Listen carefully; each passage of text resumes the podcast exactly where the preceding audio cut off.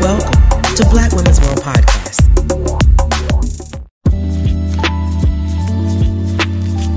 It is SistaNista time.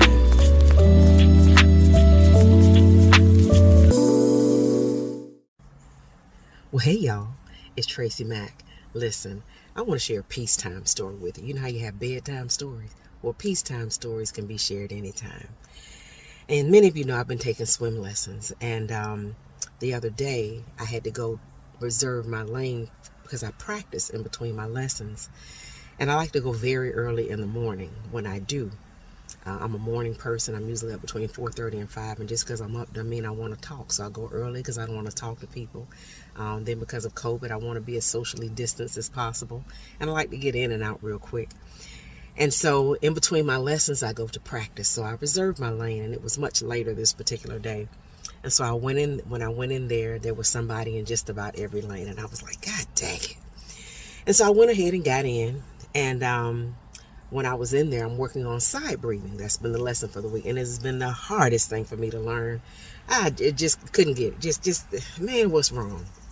And um, I'm not a fast learner, but I'm a thorough learner. By the time I learn something, I got that thing.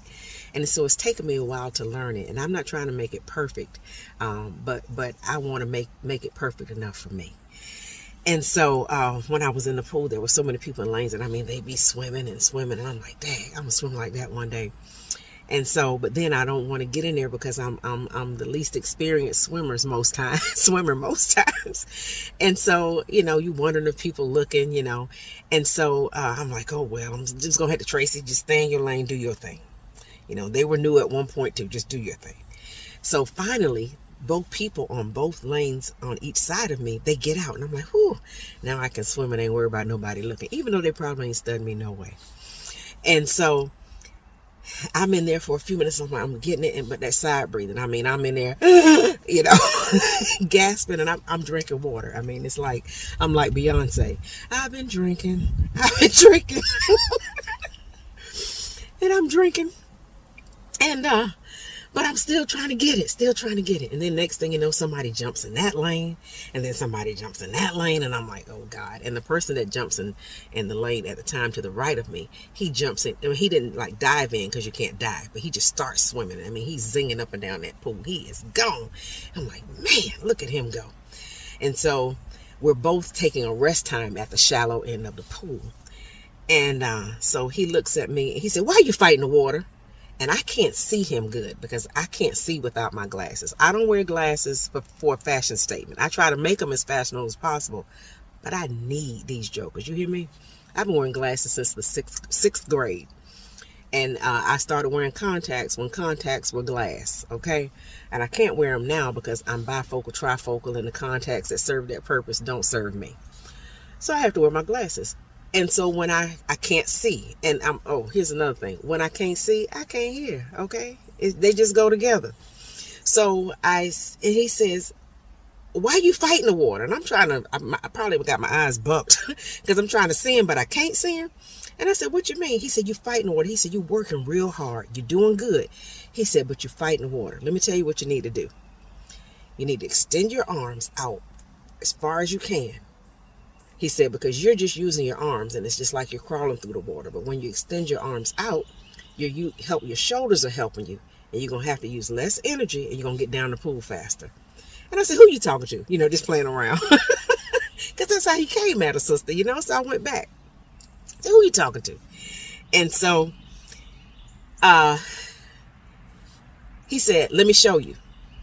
And so I said, wait, don't do it right now. Let me look at you underwater because I can't see you without my glasses. So he he go he starts I go underwater and I look and I'm watching and I could see what he was doing. And he said, You try it. And so I said, Okay, so I tried it. He said, You understand instruction well, you got it the first time. And I said, Yeah, yeah, yeah.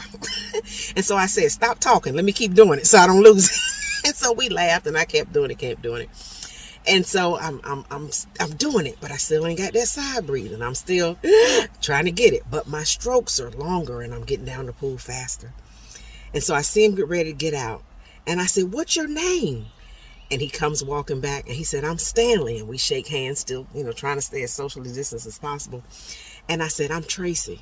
And he said, Nice to meet you, Tracy. Good job. He said, You really did a good job. I said, Thank you. So it's just about time for me to get out of the pool, but I want to go down the pool like Stanley showed me one more time. So I go down to the four feet and I'm here, four and a half feet, I'm here, right? And so I get, and I go down and I'm like, yeah, still ain't got that side breathing. I'm, but I get down. So it's time for me to get out. And I don't have the upper body strength to push myself up out of the pool. So I have to swim under the little ropes. So I'm going under one rope at a time and pausing in between because you've got people doing their laps and you don't want to interrupt.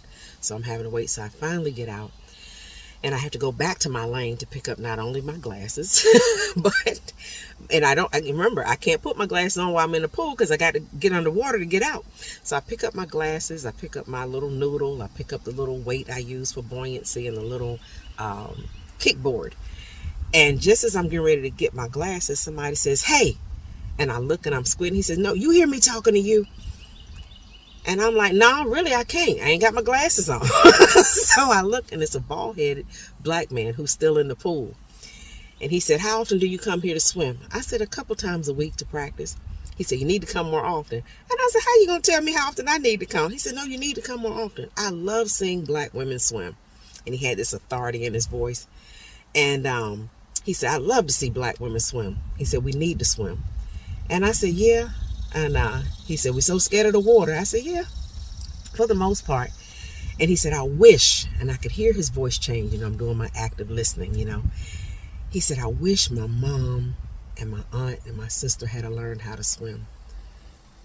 And I, as I recall, he said, my mom and my aunt died of obesity related illnesses. My mom died of a stroke. He said, and I will always try to tell them, y'all need to learn how to swim. Swimming is a lifetime sport and it keeps you moving. He said, it keeps you moving. And I noticed because then I put my glasses on. He was an older man. And I later found out he was 75, but he was cut. He had pecs and abs and biceps. And I was like, go ahead on, bro. He said, I wish they had to learn how to swim. He said, I swim every day. He said, I ain't never seen you here. And I said, I come. I said, I just come very early. He said, Well, just come more often. And I said, Yeah, I'm going to try. He said, You know how many people I saw drown when I was in Vietnam? Black people, black men drown. And I said, Wow. I said, Thank you for your service. I said, What branch of service were you in? He said, Marine Corps. I said, Ooh, raw devil dog. He said, Well, he turned around all the way then. He said, What you know about the Marine Corps? I said, My dad was Marine. My husband was a Navy corpsman, retired. He said, Well, thank them for their service too. And so we talked a little more about military and stuff. And I could hear him go from authoritative to compassion when he talked about his mom to vulnerability when we exchanged stories and talked about water and the fear of it. And I said, You know what I found out, Nelson? Because I asked him his name. I said, What's your name? He said, Nelson. He said, What's yours? I said, TracyMac. He said, Like the Mack truck? I said, Yeah, but it's a nickname that some Marines I was worked with years ago gave me and it just stuck. And uh, went out with the vulnerability of, of, of learning to swim. And I said, you know, I figured out, Nelson, I wasn't afraid of water. I was afraid to drown. I said, and the other fears that came along with learning to swim was uh, fear of what people thought I may look like in a bathing suit. I said fear of people not accepting me being in the water because of an incident I had when I was in high school. Diverse, you know, military um, school or military people attended the school. So the pool party I was invited to was a diverse group, but I was the only black female. And I said I got in the water. I wasn't gonna get my hair wet because that's the other fear black women have about our hair. And I said I wasn't gonna get my hair wet, but the time I got in, somebody got out and they said I'm not swimming as long as she's in there. So all these fears about the pool. I wasn't afraid of water because I grew up near Atlantic Beach. I shared with him. And um, when I got my license, I would go to the beach almost every night if I could. I said I had to go at night because I got this issue with the sun. I said not only that, when I was growing up, we went to the beach during the day, we couldn't wear bathing suits. I said so we had jean skirts tied up on the side. He said, "Oh, I know about that. I remember women doing that back in my day." I said, "Yeah." So you know, we laughed about that, but the vulnerability of exchange. And then today, because I'm fresh out of the pool this morning, I'm in the pool and I got there early, thinking well nobody gonna be there. I'm there at 8 a.m. time they open. And wouldn't you know, somebody's in every lane, and everybody in every lane. I see their pool tools. They got their uh, scuba apparatus. They got their flippers, hand, their hand uh, hand paddle things, if that's what you call them. And everybody is obviously experienced because of the way they're going up and down the pool. And here I am getting ready to get in lane five, working on side breathing. And I immediately felt intimidated. Nobody said nothing. I just felt intimidated. But I learned, Tracy, stay in your own lane. Because every time I learn something, and I try to learn something new often, and I even remember when I learned to tap dance. I took tap lessons, y'all. And I can't tap. I can't tap. But I got through the whole series of six weeks. and you would think it, but it's, it's technique. Tap dancing doesn't happen like it looks and I just couldn't get the tap, the the technique down. But I kept them tap shoes, and I would every now and then I would put my tap shoes on and turn on some shout music, and I'd be in the house getting, mm, mm, mm, especially when you got that right rhythm, because shout music can't be too slow, can't be too fast, and I'd be in there getting it. Hey, you know. but when you learn something new, you don't just learn about the thing; you learn so many other things. And so when I got in the pool and everybody was just going, I started feeling bad and I first started getting acclimated to the water because it was kind of cold. And um, so I'm in the water and the lady in the pool right beside me, I mean, she's doing this Mark Spitz, Michael Phelps swimming. She flipping and she breaststroking and she staying under for a long time. You know, people do their body like that when they're in the water. I'm like, man, I'm gonna be like her one day. But because I get couldn't get this side breathing that I'm just doing, I began to feel worse and worse about myself. And so I'm still trying to get it because I remember Nelson's arms. I remember my instructor telling me to keep my toes straight. And so I take a back a break from trying to freestyle and side breathe and I go to do what I can do pretty well now. I go back into backstroke in two different ways just to, you know, beef my my courage back up. And so I get back down there to the four and a half feet and I'm getting ready to go back in. And I could tell this lady kind of looking in my direction. Remember, I can't see her because I don't have my glasses on. But I could tell she was looking in my direction. And so I make my way back down. And so a lot of times when I feel vulnerable about something, no matter what, if I see something I like in somebody, I tell them. I'm very uh, forward with compliments. And so I get down to the very end with her in the shadow end, and she's standing there. And I said, Ma'am, you are an excellent swimmer. And she said, Oh, really? She said, Thank you. I said, You uh, inspire me. You are amazing. She said, You know, swimming is the only sport I ever tried where I didn't get criticized for being unorthodox. And she did like that. She said, Whew. And I can't make out her face well. She said, Oh, I didn't know it would hit like that. And she said, hmm. And I could tell she was getting ready to cry. And she said, thank you. And she jumped right back in the water and swam off like a little fish. And so I was standing there and I said, wow. So there I go. And I'm starting to cry because everybody else is getting it. And I just can't get this side breathing. And I try to jump right in, but then I realize you can't cry and swim at the same time. Something happened in your throat. and so I'm starting to cry.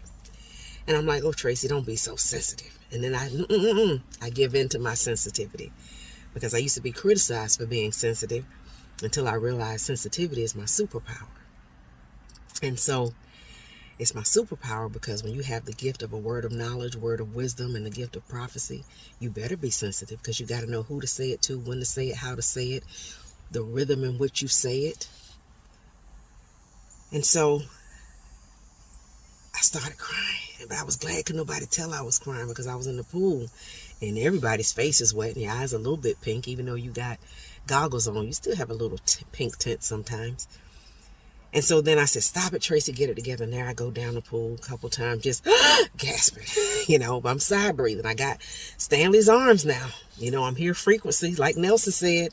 I got my toes pointed, like my instructor said, but I'm still gasping. And so I get down there to the four and a half feet and I'm trying to get my courage to go back down the shallow end of the pool swimming. And I see her coming towards me. And now she's lunging, like she's almost running. And she said, Excuse me. And she had her hands like this.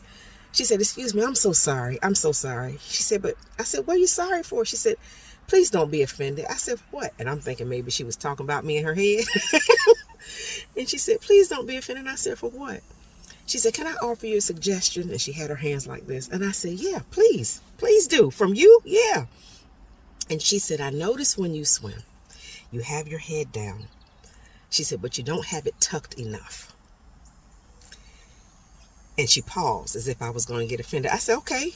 She said, if you just tuck your head a little more and focus on the bottom of the pool, because I see what you're doing. You start out with it tucked, but then you start looking ahead because you're trying to see down the end of the pool.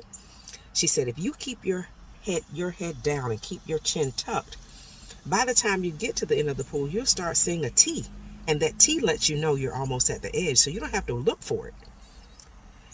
And she said, because if you keep your chin tucked, you'll keep your body flat. And when you go to inhale on your side breathing, you don't have to raise your head up as high.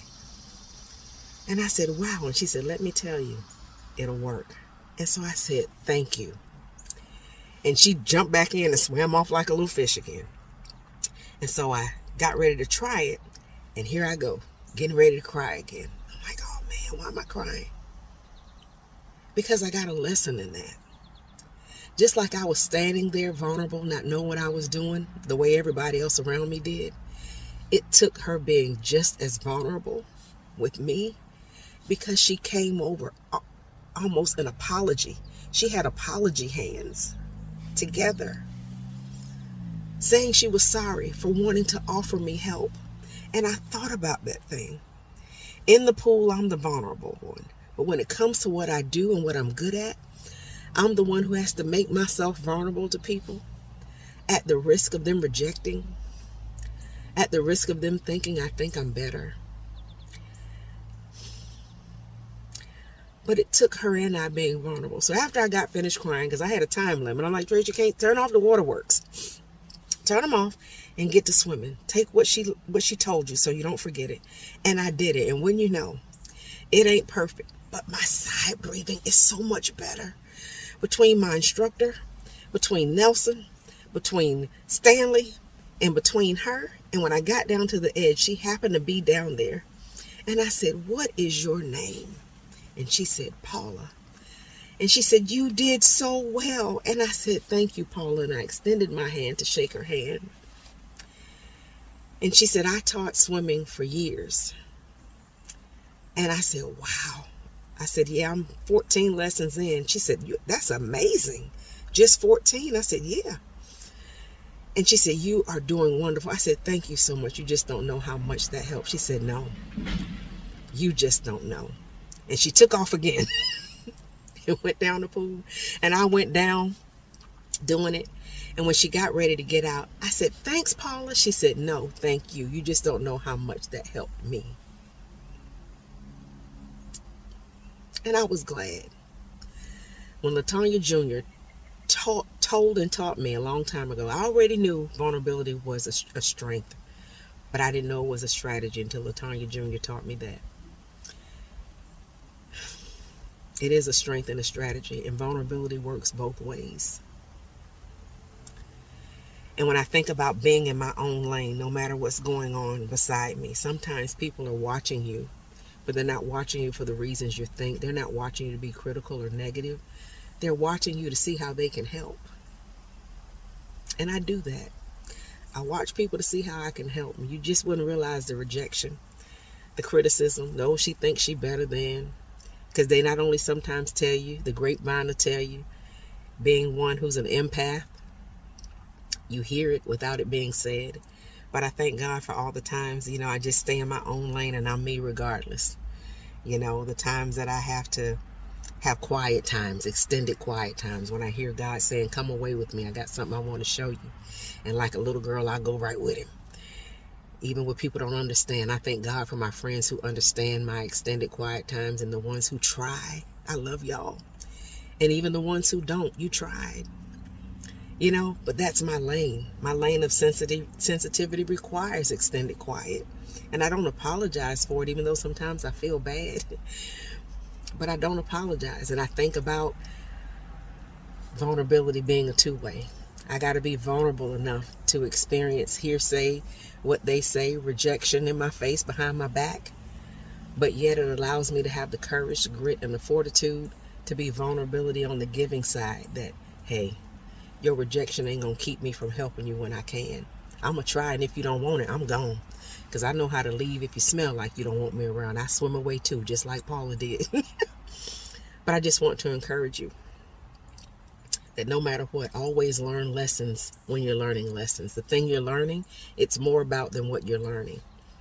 You learn lessons about the lessons. And I thank God for that. I thank God for vulnerability being a strength and a strategy from the person who taught me, from those who teach me by way of rejection, by way of acceptance. I thank God for Stanley. I thank God for my swim instructor, Allison. I thank God for Nelson and him sharing with me. I thank God for Paula choosing to be vulnerable with me today. And I thank you for listening.